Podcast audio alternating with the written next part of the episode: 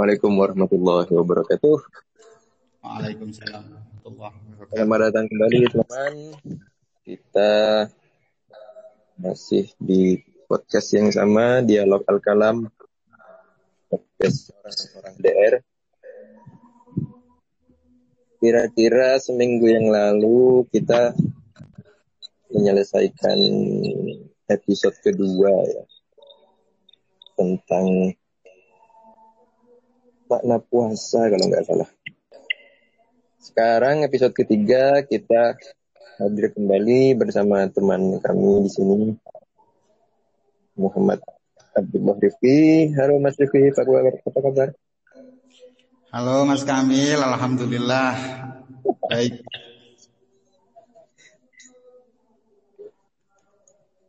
Lagi ada kesibukan apa ini sekarang? Eh, kebetulan di selama bulan puasa ini ada kesibukan yang ngisi live streaming pengajian Mas Kamil. Ini kalau pagi eh, ngajar ngaji live streaming online al, al, kitabnya Imam Imam Nawawi Al Arbainan Nawawiyah. Kalau malam selepas terawih isi Mabadi Ul Fikih karangannya Umar Syekh Umar Abdul Jabbar itu. Wah itu rutin tiap malam ya luar biasa. Rutin tiap malam. ini ini ini belajar jadi vlogger ini sudah. Itu itu kegiatannya tiap hari itu offline atau online itu maksudnya kalau sekarang kan zamannya zaman zaman karena pandemi ini kan semua di online kan ya. Ya tentunya online online kita kami online di Facebook nggak nggak di YouTube tapi di Facebook. Di Facebooknya akun sekolah Mandaga Panggul. Mandaga itu Madrasah Alia Negeri 2 Trenggalek. Kebetulan saya ngajar di madrasah tersebut. Dengar-dengar ya? Enggak di enggak di enggak di rumah, di kampung ya sekarang kerjanya. Oh, saya sudah di rumah, sudah di rumah sejak sudah bekerja dari rumah sejak pertengahan bulan Maret kemarin ketika sudah pandemi sudah diumumkan sekolah libur saya pulang. Perkiraan kan awalnya cuma dua minggu ternyata diperpanjang terus sampai sekarang ini ya. Akhirnya dari bulan Maret pertengahan itu sudah sampai mau akhir pertengahan bulan Mei ini masih di rumah. Ya bekerja dari rumah. Iya Mbak Sufi kalau ngomong bahasa Indonesia Maduranya hilang ya? oh iya, saya itu ke, ke orangnya fleksibel. Suara saya itu fleksibel. Kalau bahasa Indonesia hilang Maduranya, ngomong Jawa ya hilang Madura. Terus ini enaknya pakai bahasa apa enaknya? Ya kalau kita mau pakai bahasa Madura nanti gak ada yang paham yang yang lainnya. Oke, ya sudah. Gini, ini kan sekarang lagi masa-masa akhir Ramadan ya. Ya. tradisi kita dan tradisi Islam dalam bulan Ramadan itu kan katanya di akhir pertiga akhir itu ada malam Lailatul Qadar. Iya, iya. Ada malam Lailatul Qadar yang katanya itu sangat istimewa. Cuman uh, mungkin perlu dikasih gambaran sekilas tentang sebelum nanti kita mulai pertanyaannya tentang Lailatul Qadar itu yang bikin istimewa itu apa sih? Oh, kita mulai dari dari apa dulu ini ke keistimewaan Lailatul Qadar? Iya, langsung aja deh.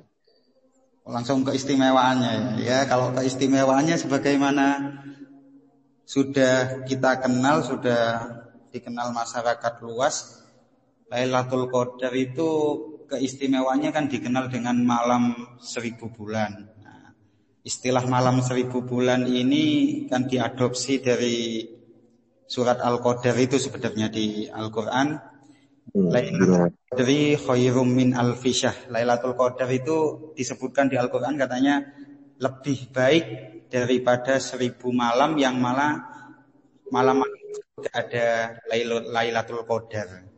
Di bandingannya satu malam Lailatul Qadar lebih baik daripada seribu bulan eh seribu, seribu bulan yang di dalamnya gak ada Lailatul Qadar. Itu keutamaannya. Jadi eh, kalau kita mendapatkan katanya di riwayat kalau mendapatkan malam Lailatul Qadar ya ibaratnya kita sudah mendapatkan keutamaan seribu bulan seperti itu. Maksudnya mendapatkan itu berarti ada malam tertentu yang itu memang malam Lailatul Qadar. Artinya tidak satu minggu terakhir itu adalah malam Lailatul Qadar. Sedangkan kalau katanya Imam Ghazali kan ada yang berpendapat kalau satu bulan Ramadan itu ya Lailatul Qadar, ada Lailatul Qadarnya gitu. Iya, iya, ya memang ini memang jadi perdebatan memang untuk istilah Lailatul Qadar kapan pastinya. Ini kan memang enggak memang sengaja dirahasiakan mungkin ya. Mungkin sirinya itu memang disengaja dirahasiakan memang e, karena ini memang sangat istimewa. Kalau dibuka mungkin ya gak gak menarik mungkin kalau langsung dibuka ditetapkan tanggal berapa makanya dirahasiakan. Nah, terkait e, Lailatul Qadar sendiri e, kita coba rinci dulu ya Mas Kamil. Oh iya coba coba coba. Kita iya, rinci yang bikin saya penasaran juga kenapa disebut Lailatul Qadar gitu. Kenapa harus Lailatul Qadar? Qadarnya itu enggak Lailatul Khos atau apa gitu yang mengartikan kalau itu. Lailatul Alfi Sahrin kok enggak gitu ya? Kenapa itu? Ada nggak penjelasannya kira-kira? Iya, iya. Ini ini ini banyak sekali ulama yang mencoba uh, menggali info dan mencoba menafsirkan ini Lailatul Qadar itu sebenarnya uh, ada beberapa istilah untuk penyebutan penyebutan Lailatul Qadar. Yang paling yang paling familiar dan paling populer itu memang Lailatul Qadar. Tapi sebenarnya di Al-Qur'an penyebutan Lailatul Qadar itu juga ada disebut pernah disebut Lailat Lailatul Mubarakah. Hmm. Jadi malam penuh berkah. Kalau nggak salah di Adukon ayat 3 itu Mas Kamil. Inna anzalnahu fi lailatin mubarakah. Hmm. Lailatul Mubarakah itu kan Lailatul Qadar tentunya. Okay. Kalau disambungkan dengan Inna anzalnahu fi lailatul qadar kan redaksinya hampir, hampir sama itu. Yeah, yeah. Inna anzalnahu fi lailatul qadar dengan inna anzalnahu fi lailatin mubarakah. Jadi nama lainnya Lailatul Mubarakah. Terus ada juga ulama yang uh, mentafsiri Lailatul Qadar itu di tafsir wajisnya Al-Wahidi itu dikatakan ai Lailatul Hukmi wal Fasli katanya. Malam malam hukum, penghakiman dan penetapan dan wal fasli dan pemisahan antara ya takdir seseorang. Jadi kalau koder kata kata ke ini mengutip mengutip dari Imam Nawawi Al Bantani di kata di eh, tafsirnya Maroh Labid itu ya, ya. menyebutkan eh, Lailatul Qadri ini dimakna takdir. Al Qadru di sana dimaknai at takdir Mas. Oh, Al Qadru itu maknanya takdir ya. Iya. Penafsir Qadru itu penafsirannya takdir. Gitu. Takdir apa itu maksud? Maksudnya kan kalau kalau merujuk ke Inna anzalnahu fi lailatul qadri itu kan hunya kan merujuknya ke Quran kan. Kami menurunkan Al-Quran di malam Lailatul Qadar.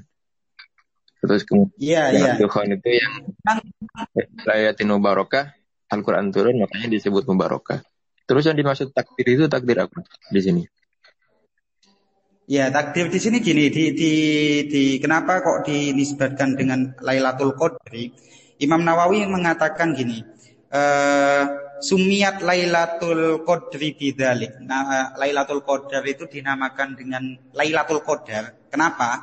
Katanya Imam Nawawi di tafsirnya menjelaskan gini, li'annallaha yuqaddiru fiha ma yasha min amrihi ila misliha minas sanatil qabilah Katanya Imam Nawawi.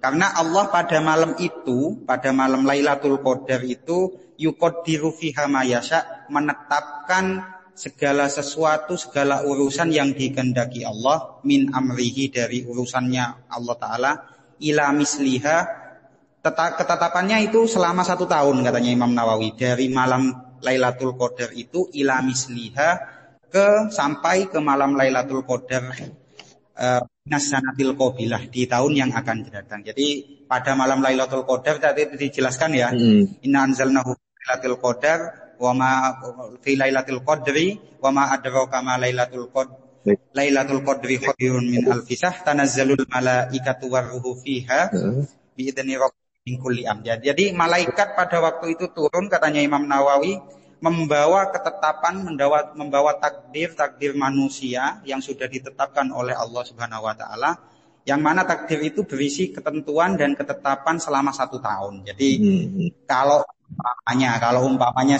nanti malam Lailatul Qadar, ini malaikat turun membawa catatan takdirnya Mas Kamil, membawa catatan takdirnya saya selama satu tahun ke depan. Ini skenario nya dibawa eh, lengkap selama satu tahun. Gitu kalau versinya Imam Nawawi Mas Kamil. Jadi alasannya Lailatul Qadri karena malam itu Allah menetapkan takdir manusia selama satu tahun katanya. Jangka waktunya dari malam Lailatul Qadar sampai malam Lailatul Qadar di tahun berikutnya. Seperti itu Mas Kamil. Itu untuk penamaan Lailatul Qadar ya. Sedangkan untuk Lailatul Mubarakah tadi karena Al-Qur'an diturunkan. Jadi yang disebut Lailatul Qadar ini istimewanya apakah karena Al-Qur'an diturunkan di situ atau takdir Allah ditetapkan di situ atau dua-duanya? Uh, dua-duanya bisa bisa dua-duanya Mas Kamil. Memang di Lailatul Qadar di di surat Al-Qadar ini memang berbicara tentang dua hal. Satu hal berbicara menginformasikan kepada kita bahwa Al-Qur'an itu diturunkannya tepat pada malam Lailatul Qadar hmm.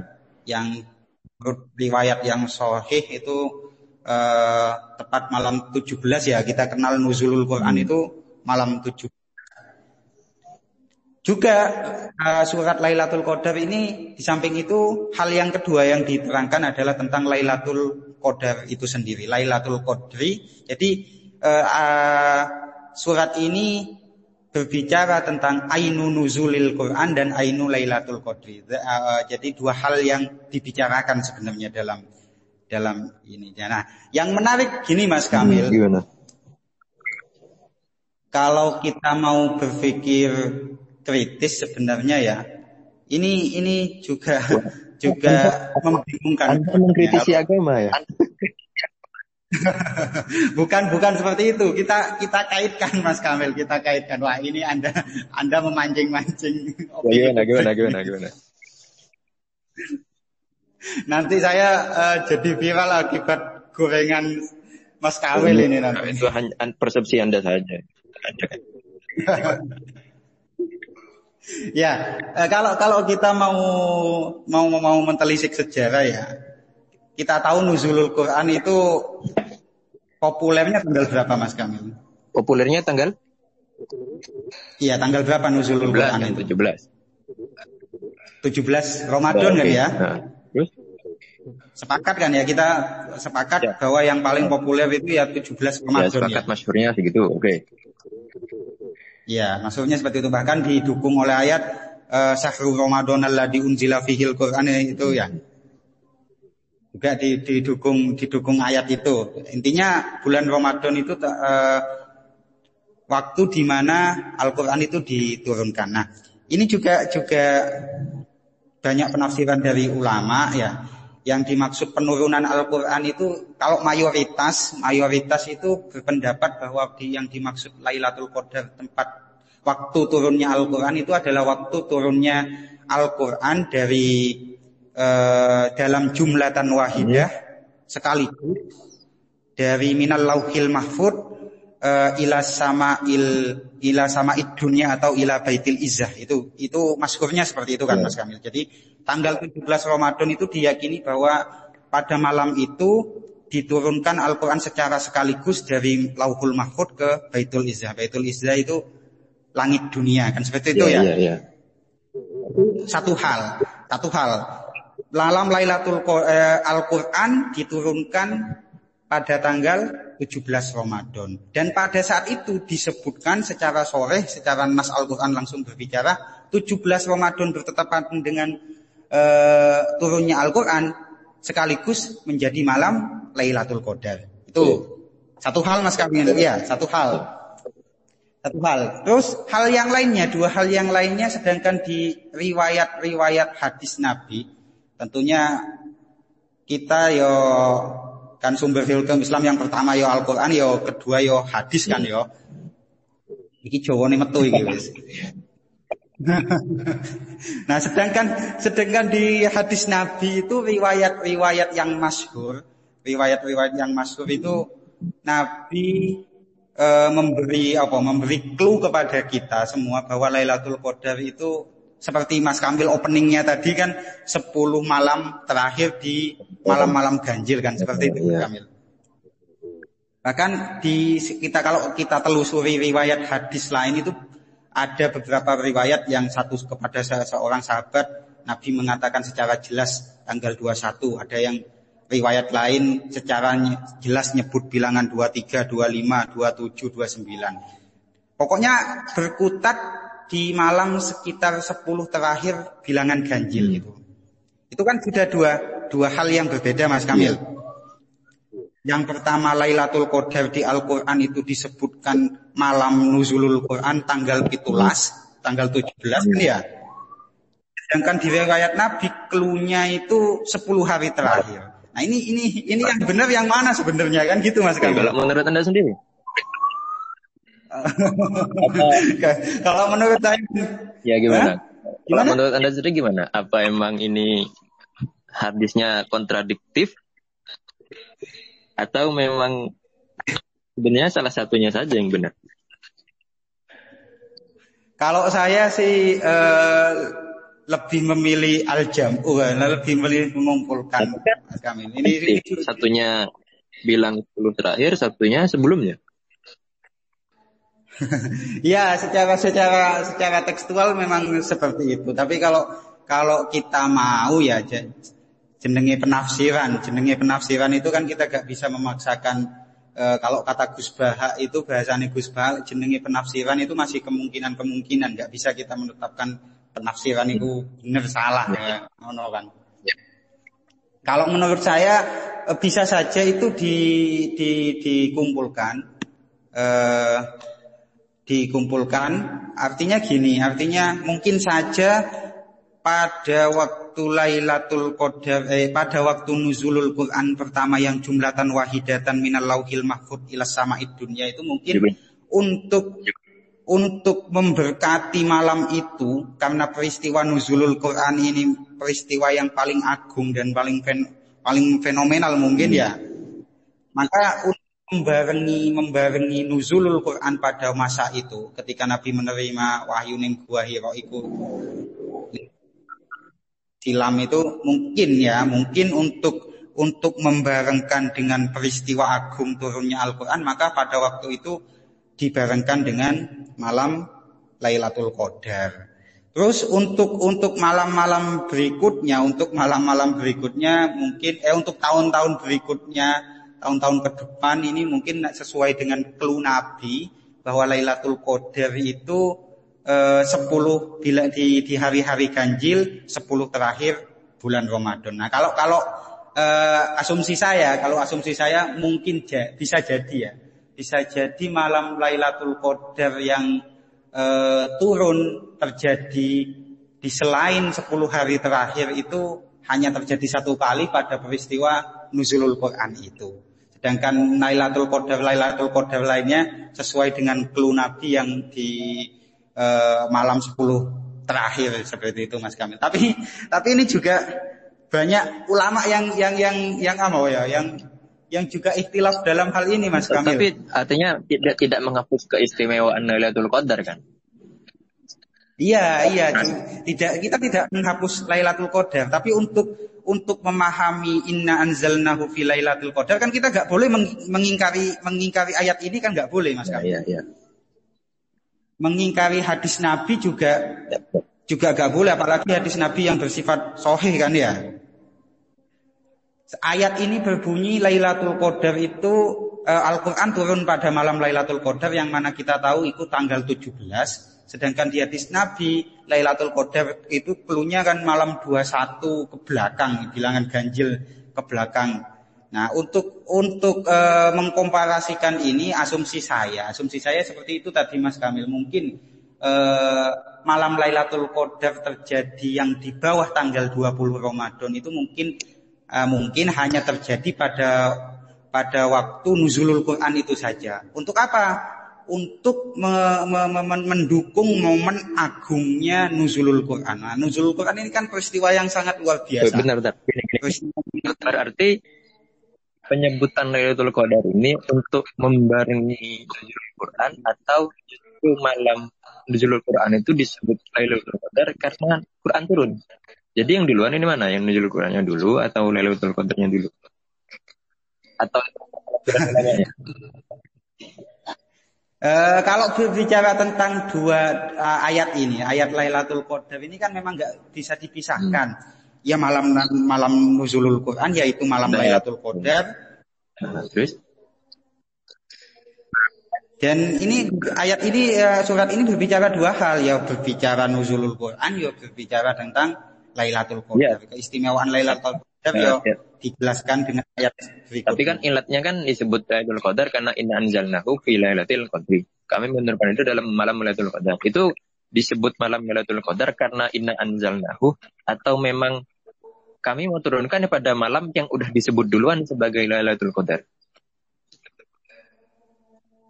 Uh, kalau Laila istilah Laila, kalau dikatakan disebut duluan yang memang sudah ada Lailatul Qadarnya itu menurut riwayat kan gini Mas Kamil. Lailatul Qadar itu hanya diberikan kepada umatnya Nabi Muhammad kan seperti itu. Hmm. istilah Lailatul Qadar sendiri itu kan baru ada pada zamannya Nabi Muhammad. Ini ini sebuah sebuah peristiwa baru sebuah peristiwa baru. Nabi-Nabi sebelumnya kan nggak nggak mengenal namanya Lailatul Qadar. Jadi eh, penyebutan Lailatul Qadar di sini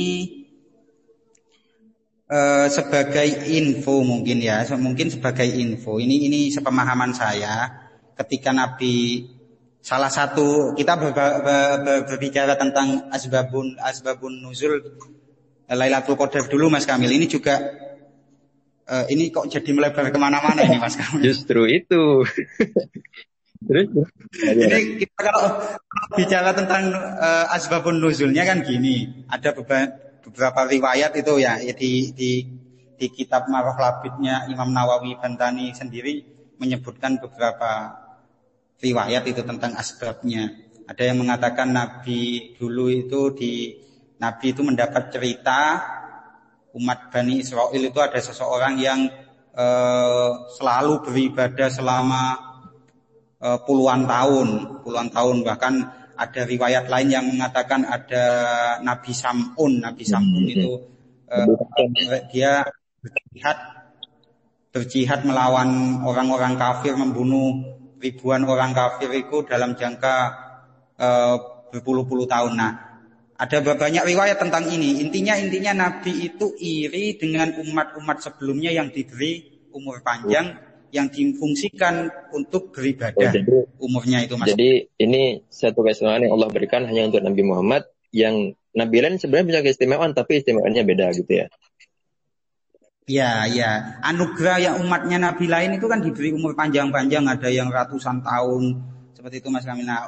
Uh, untuk uh, atas dasar ini keirian uh, sebenarnya keirian Nabi anugerah yang diberikan umat yang lain itu umur panjang, umat saya kan pendek-pendek umurnya.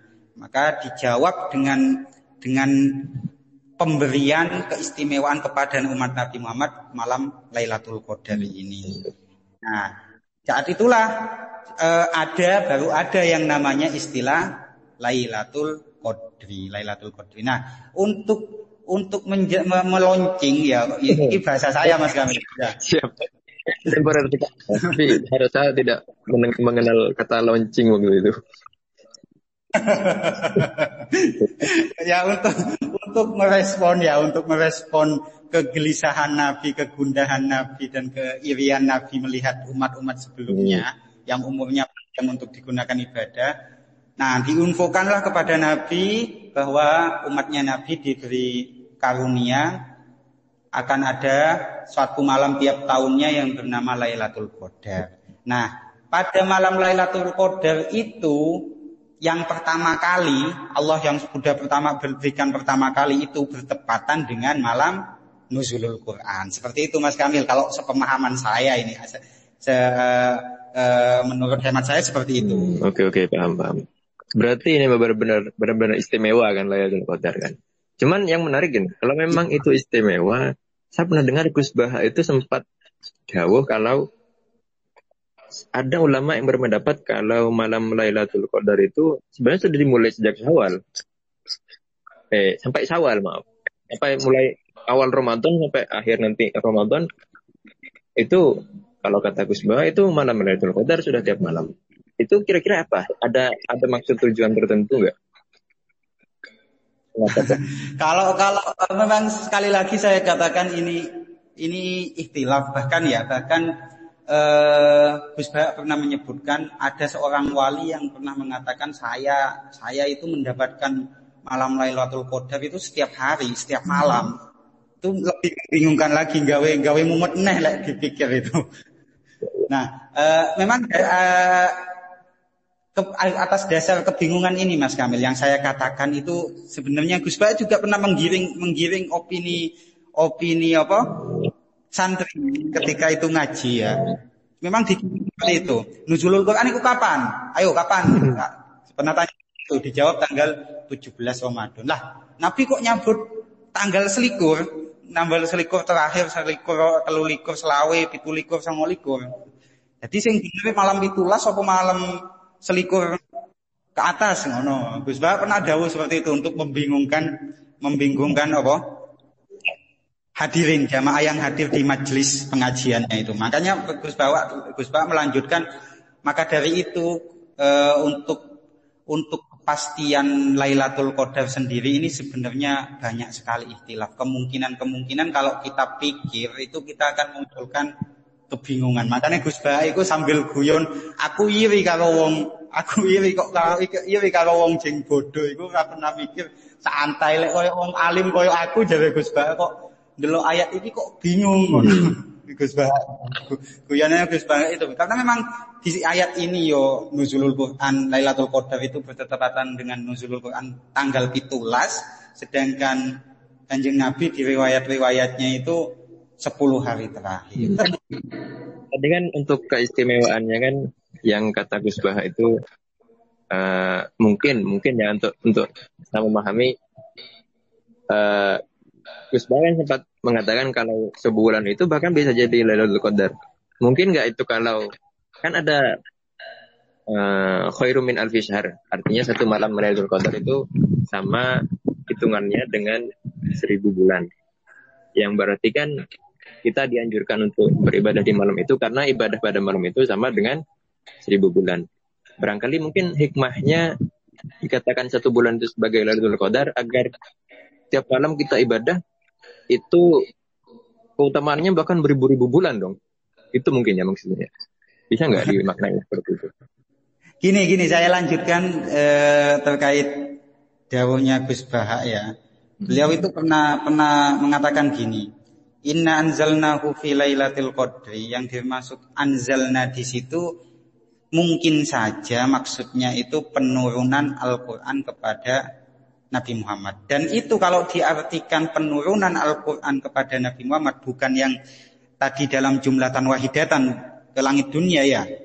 Kalau itu dikatakan penurunan Al-Quran kepada Nabi Muhammad diartikan malaikat Jibril bawa satu ayat atau bawa satu surat kepada Nabi Muhammad, maka bulan-bulan apa pun itu terdapat terdapat nuzulul Quran kan seperti itu Mas Kamil.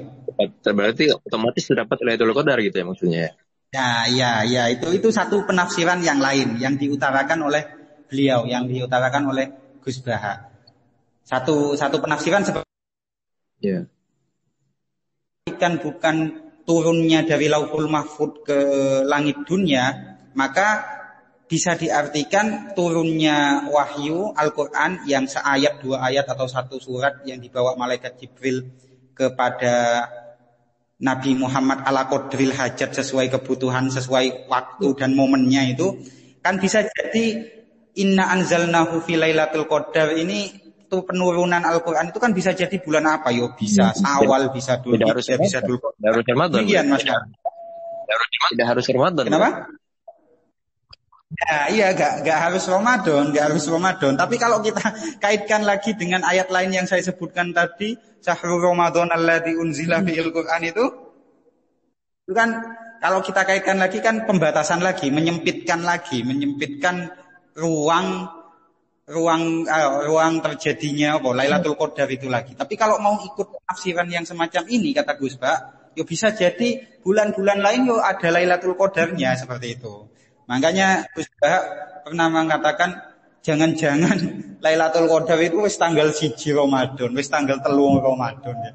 Jadi memang terjadi terjadi ikhtilaf dengan dengan eh, kapan pastinya. Ya mungkin itu sirinya Mas Kamil, mungkin itu sirinya. Lek gak hilaf yo yo gak asik ngono. Jenenge malam keutamaan dengan malam Ini penuh keutamaan yang besar. Bulan itu kok di di di Padang no tanggalnya kapan? Justru khilaf ini yang memunculkan banyak keasikan gitu ya dalam ibadah. Ya, Ya, cuman ini, ya. cuman Justru saya selama ini menganggap khilaf itu ya asik. Makanya ah, ya, khilaful ummah rahmatun yang koyo ngono Mas oke. Cuman kan julukannya kan satu malam Lailatul Qadar itu sama dengan seribu bulan. Yang bikin saya selalu tertarik itu kenapa dalam teks-teks Al-Quran itu menunjukkan angka itu pakai yang angka padat gitu loh. Seribu itu kan sudah angka ut kayak angka utuh. Kayak di yaitu al-alfu syahrin, seribu bulan. Dalam ayat lain bahkan ada yang kalau nggak salah itu mana irtas dari sunarobbakum fastajabalakum fastajabalakum anni umidukum bi alfim minal malaika. Allah memberi pertolongan dengan seribu malaikat. Ada kaitannya nggak? Seribu kenapa kok harus seribu? Dengan gimana bangsa Arab apa itu memaknai makna seribu kata seribu? Ada nggak kira-kira?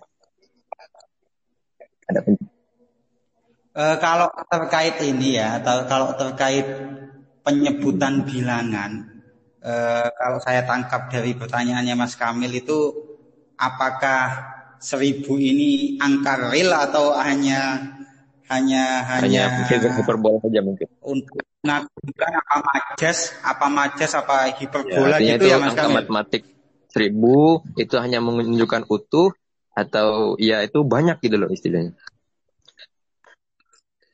Ya, kalau dalam gini Mas Kamil, kalau dalam tradisi Arab itu untuk penyebutan angka yang me- me- menggambarkan itu sebuah eh, sebuah jumlah yang banyak ya, bilangan yang banyak itu memang banyak sekali eh, istilah penyebutan. Nabi itu pernah hadis yang terkenal yang yang yang kita kenal itu sataftariku ummati ala salasi wasabin umatku akan terpecah menjadi 73 golongan. Itu salah satunya hadis yang terkenal kan Ya. populer itu Mas Kamil.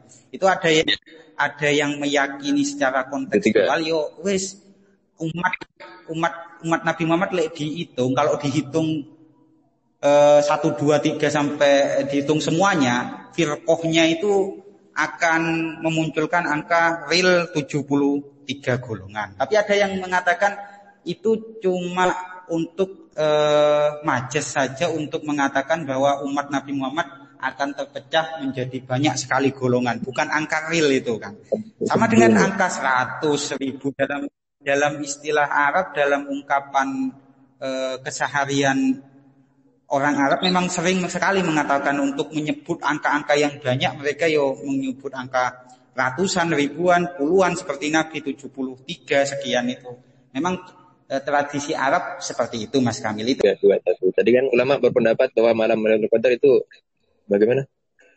Ya, ada ada ada sebagian yang berpendapat bahwa angka penisbatan angka seribu itu ada yang mengatakan itu bukan bilangan real, artinya bukan bukan angka seribu bulan, lebih baik dari seribu bulan, tapi untuk mengagumkan saja pahalanya ketika orang mendapatkan Lailatul Qadar. Itu sebagian kecil minoritas ulama mengatakan seperti itu Mas Kamil. Tapi mayoritasnya kalau kita berbicara mayoritas, mayoritas uh, pendapat ulama itu menafsiri uh, menafsiri al-fisahrin itu dengan angka real. Jadi memang orang yang mendapatkan uh, malam Lailatul Qadar memang lebih baik dari dibanding seribu bulan yang di dalamnya gak ada Lailatul Qadar. Imam Nawawi Al-Bantani juga mengatakan seperti itu. Alfa Alfi Sahrin beliau kan kalau dihitung kata beliau itu sekitar salasu wa samanuna sanatan wa arbauna ashur. Sekitar 83 tahun 4 bulan. Ini kan sangat rinci sekali Imam Nawawi mengatakan sampai dihitungkan di di apa? dikonversi ke tahun kan oleh Imam Nawawi kan ya. Untuk untuk uh, ini membuktikan bahwa Imam Nawawi uh, beliau adalah ulama yang versi meyakini angka seribu ini versi real. Uh, ya mungkin faktornya mungkin tadi Mas Kamil karena karena di asbabun nuzulnya itu kan uh, dijelaskan Nabi iri dengan umat yang umurnya lebih ratusan tahun sampai uh, ribuan tahun seperti itu Mas Kamil. Nah, untuk untuk mendukung ini kan tentunya pasti ada kaitannya dengan bilangan angka yang besar yang mana umatnya Nabi umurnya pendek dikasih keutamaan seribu bulan yang sekitar 83 tahun. Nah, ini kalau umatnya Nabi mendapat dua kali saja. Umpamanya sekali wis untung ya 83 tahun. Umurnya belum nyampe 83 tahun. Kalau mendapatkan Lailatul Qadar dua kali kan wis 166 ya. 166 iya, itu itu uh, memang mayoritas ulama banyak yang mengatakan mau uh, taslim kepada redaksi. Banyak mereka yang uh, penafsirannya taslim kepada redaksi. Dan itu memang di Al-Quran memang memang banyak sekali angka-angka yang ditafsiri dengan itu bilangan real, bilangan real. Hmm. Kalau kita lihat kebiasaannya Al-Quran kan banyak sekali nyebut angka. Iya, iya. Berarti eh, pokoknya akhirnya tetap hitungan matematis dong. Iya. Berarti ibadah, itu perhitungan sekali ya? Itu hitungan matematis seribu bulan, Mas Kamil. Iya, berarti ibadah itu kan perhitungan sekali, dihitung-hitung terus. iya, ya, makanya kan eh, gini Mas Kamil, tingkatan seseorang itu kan banyak sekali Mas Kamil. Ada yang ibadah, ibadah yo karena mengharap surga, ada ibadah yang pertama karena takut neraka kan seperti itu tingkatan kedua. Ya. Ada yang ibadah tingkatan kedua yang mengharap surga nih Allah. Yang ibadah ketiga itu orang yang nggak mengharap, nggak takut dimasukkan neraka, nggak nggak mengharap masukkan surga. Yang ter, yang terpenting adalah ibtigo wajhillah kan seperti itu. Pokoknya wis golek ridone Gusti Allah. Nah ini ini mungkin ini untuk untuk untuk apa ya? Untuk umatnya yang Nabi yang eh, klasifikasinya bermacam-macam model umat Nabi kan nggak semuanya tingkatan pertama Mas Kamil. Kan banyak sekali ibadah-ibadah yang diiming-imingi dengan angka, bilangan angka itu mungkin untuk kelompok yang ketiga dan kedua Mas Kamil. Lek, lek, apa? Mas Bagus, berarti Anda secara tidak langsung mengatakan kalau malam Lailatul Qadar itu untuk orang yang masih mengharapkan imbalan ya? lek bahasane, lek bahasane Gus Pak, guyonane Gus Pak kan sebenarnya. Oh, para hamba yang masih amatir kalau hitung-hitungan kan seperti itu Mas Kamil. Diibaratkan ya. hamba yang amatir. Ya, ya sebenarnya gini. Eh, yo boleh lah kita hitung-hitungan, tapi kan semua hitungan Allah itu kan nanti Gusti Allah yang hitung, sing ngitung dan non kalau sing ngerti kan. Oke oke. Eh, terakhir ini, ini kan kalau kata Imam Ghazali kan di kitabnya Yanatul Talibin itu mengatakan kalau kan beliau meramalkan entah itu peramalan atau memang sudah ada pembuktiannya cuman kan disebutkan kalau awal Ramadan hari ini maka malam Lailatul Qadarnya sekian tanggal sekian kalau sekarang sekarang Ramadan tahun ini kan Jumat nih mulainya Ya. Berarti hitungannya tanggal 27 katanya. 27 Ramadan atau tanggal 29. Itu kira-kira kan itu empat hari lagi. Ini untuk persiapan untuk para pendengar nih. Kira-kira yang harus dilakukan di malam Lailatul Qadar agar itu terlihat istimewa itu apa? Oh iya ya, gini Mas Kamil, untuk uh, prediksi uh, bahkan ada ada banyak prediksi sebenarnya Mas Kamil di Imam-Imam Ghazali seperti yang disebutkan Mas Kamil di Ianat Tolibin itu bukan ya. bukan kitabnya Al Ghazali Mas Tamil itu kitab eh... Anak Imam Ghazali itu sebutannya. Kenapa? Anak Imam Ghazali katanya. Apa? Ianat Tolibin bilangnya ini. Enggak di kitab I'anatul Tolibin itu dikutip pendapatnya Imam Nawawi mengenai prediksi eh, Lailatul Qadar. Ya, ya, ya. Itu pengarangnya Usman eh, Syekh Usman di, dikenal dengan Abu Bakrin Usman bin Muhammad I'anatul Tolibin. Oke, nah, terus apa yang Kenapa? Yang perlu kita lakukan untuk menyikapi itu apa? Ya, ya. Ini, ini untuk untuk pendengar ya, untuk pendengar kan kita bisa saja berpegang kepada prediksi ulama. Kalau Al Ghazali memprediksi itu, kalau kemarin kita awal puasa apa Mas Kamil? Jumat. Jumat. Nah, untuk versinya Imam Al Ghazali, kalau Jumat itu malam Lailatul Qadarnya jatuh nanti malam ke 27. Ini bisa dijadikan iya. eh, pegangan bagi pendengar atau ya setidaknya ini prediksi seorang ulama besar bukan prediksi saya menowo bener kan seperti itu Mas Kamil. nanti siap-siap. Ya, atau ada versi kedua Mas Kamil yang yang yang versi kedua itu di kitab uh, Al-Baijuri disebutkan di dalam Al-Baijuri itu kalau kalau Jumat kalau hari permulaan Ramadan itu Jumat, maka malam Lailatul Qadar itu kemungkinan malam ke-29. Ini sudah dua versi Mas Kamil. Terakhir. Ya, bisa bisa dijadikan uh, kelulah untuk pendengar mungkin ya. Jadi kalau versinya Imam Nawawi Ramadan tahun ini insya Allah uh, uh, apa? Lailatul Qadarnya tanggal malam ke-27. Kalau versi di dalam kitab Al-Baijuri itu malam ke-29. Terlepas dari ini baru dua versi terlepas dari versi-versi yang sudah kita obrolkan di depan tadi yang agak jelimet tadi itu Mas Kamil. Berarti jangan dijadikan alasan asa ibadah tanggal 27, tanggal 29 saja lah gitu ya. Iya, iya, iya. Makanya saya katakan le eh, bahasane Gus Bah hamba yang amatir itu kan cuma mengencangkan istilahnya mengencangkan sabuknya untuk ibadah itu udah hanya di 10 akhir Ramadan. Itu kan wong-wong sing amatir sing eh tanggal 1 sampai 20 santai saja yang memang ya, ya, ya. 21 sampai tanggal 30 ibadahnya dikencengin. Itu termasuk bahasane Gus Maha yo hamba yang amatir sing perhitungan kalau Gusti ini ibadah kok perhitungan. Yang bagus ya memang dari awal Ramadan karena Ramadan memang sudah bulannya sendiri Ainu Syahriha itu Ainu Syahrihi itu sudah mulia, memang mulia, memang Sepatutnya ya sudah dari awal Ramadan kita mengencangkan sabuk kita untuk selalu meningkatkan ibadah dibanding bulan-bulan yang lain Mas Kamil. Ya tapi gak apa-apa lah, gak apa-apa lah kalau bagi orang yang mau ibadah lebih keras di 10 hari terakhir berpatokan dengan hadis Nabi, ya gak apa-apa. Kalau kalau e, kalau sebenarnya untuk amalannya, kalau Mas Kamil tadi pertanyaannya amalannya apa yang yang harus dilakukan di bulan Ramadan ya.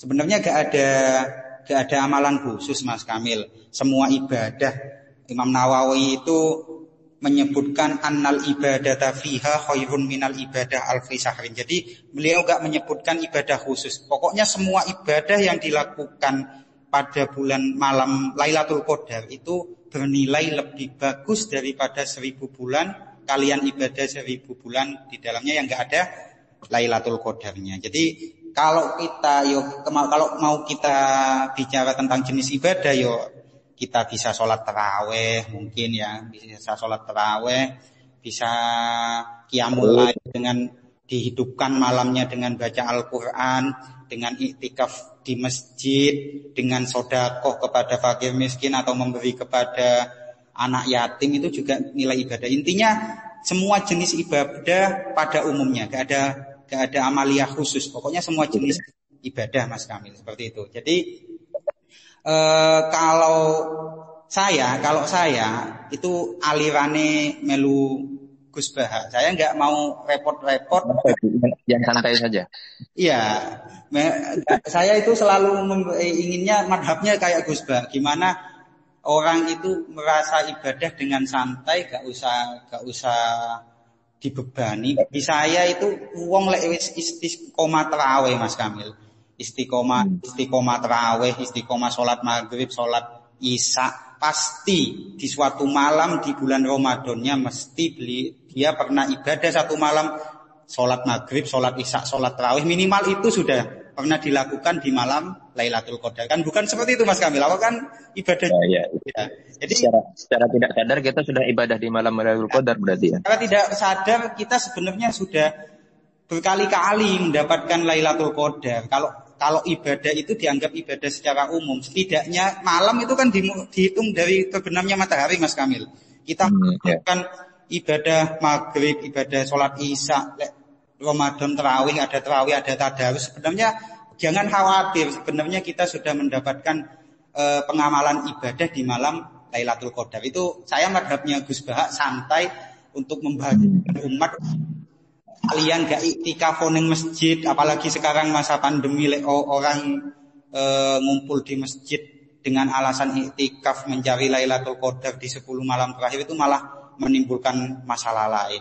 Sebenarnya hmm. iktikaf itu kan bisa kalau e, memang iktikaf itu harus di masjid Mas Kamil, tapi kalau esensi dan substansi dari iktikaf kan bisa dilakukan di rumah sebenarnya. Jadi ya sebenarnya untuk ibadah terbuka luas ya, artinya kita bisa menginterpretasikan seperti apa saja tergantung kita ya, istiqomah atau tidak, ikhlas atau tidak mungkin ya. Ya, ya benar seperti itu. Karena memang umum ibadah, semua ibadah yang dilakukan di malam Lailatul Qadar itu nilainya lebih baik min alfi syahrin katanya. Seperti itu Mas Kamil. Di uh, yo gak usah khawatir lah. Lek saya selalu wis aku ngenangi saya mendapatkan Lailatul Qadar yang minimal wis sholat maghrib, sholat isya, sholat terawih di satu malam yang pasti di malam Ramadan itu wis ono Lailatul Qadar seperti itu Mas Kang. Luar biasa sekali. Ya mungkin cukup ya sepertinya sudah jam lebih kita bicara. Iya, iya. Memang pembahasan Lailatul Qadar ini saya kira kemarin mau bahas Lailatul Qadar ini bisa dipanjangkan satu jam, dua jam, bahas semua pendapat tentang Lailatul Qadar itu nggak nggak mungkin selesai. Ini belum belum bahas apa yang dibawa malaikat tadi itu Mas Kamil. Mingkul ya, soalnya, salamun hiya hatta matla'il fajr belum kita bahas. Tapi soalnya menarik ya benar. Mulai dari awal diturunkan Al-Qur'an sampai disebut Malam Qadar sampai apa yang dia harus lakukan di malam padat sekali sepertinya pembahasan tentang Lailatul Qadar. Ya memang memang padat sekali ini pembahasannya. Gini kalau kita tarik bisa melebar ke mana-mana Mas Kamil. Hmm. Ya mungkin Terima kasih banyak Mas Rifki atas apa yang sudah disampaikan. Semoga kita tetap istiqomah menjalankan ibadah ikhlas uh, ibadah kepada Allah apalagi di bulan Ramadan ini. Ya. Apalagi sampai jadikan alasan pandemi ini sebagai alasan untuk tidak melaksanakan ibadah karena justru ruang ibadah lebih terbuka luas ya Mas begitu ya. Iya iya jangan diartikan sempit ibadah itu enggak rupak ya. Iya, iya. Oke, terima kasih Mas Rifki banyak. Terima kasih banyak Mas Rifki atas disampaikan semoga bermanfaat. Iya, sama Assalamualaikum warahmatullahi wabarakatuh. Assalamu alaikum.